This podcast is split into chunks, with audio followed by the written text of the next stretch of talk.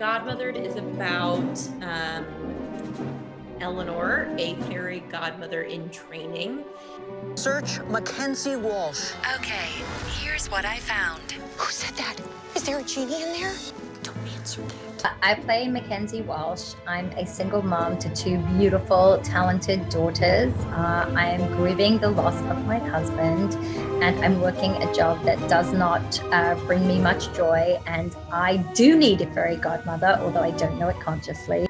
The thing that most attracted me about this project was not only the female empowerment, which obviously I love, but I was so excited to get to sing and act in the same project. I think the thing that I was initially so attracted to was the idea of playing a magical being. I was very drawn to this project as a mother because I felt the message in the story was uh, so uh, much more inclusive and modern uh, than a lot of the fairy tales that you know that one tells as a parent. I just love the fact that this is a story that says your idea of happy ever after is whatever you want it to be.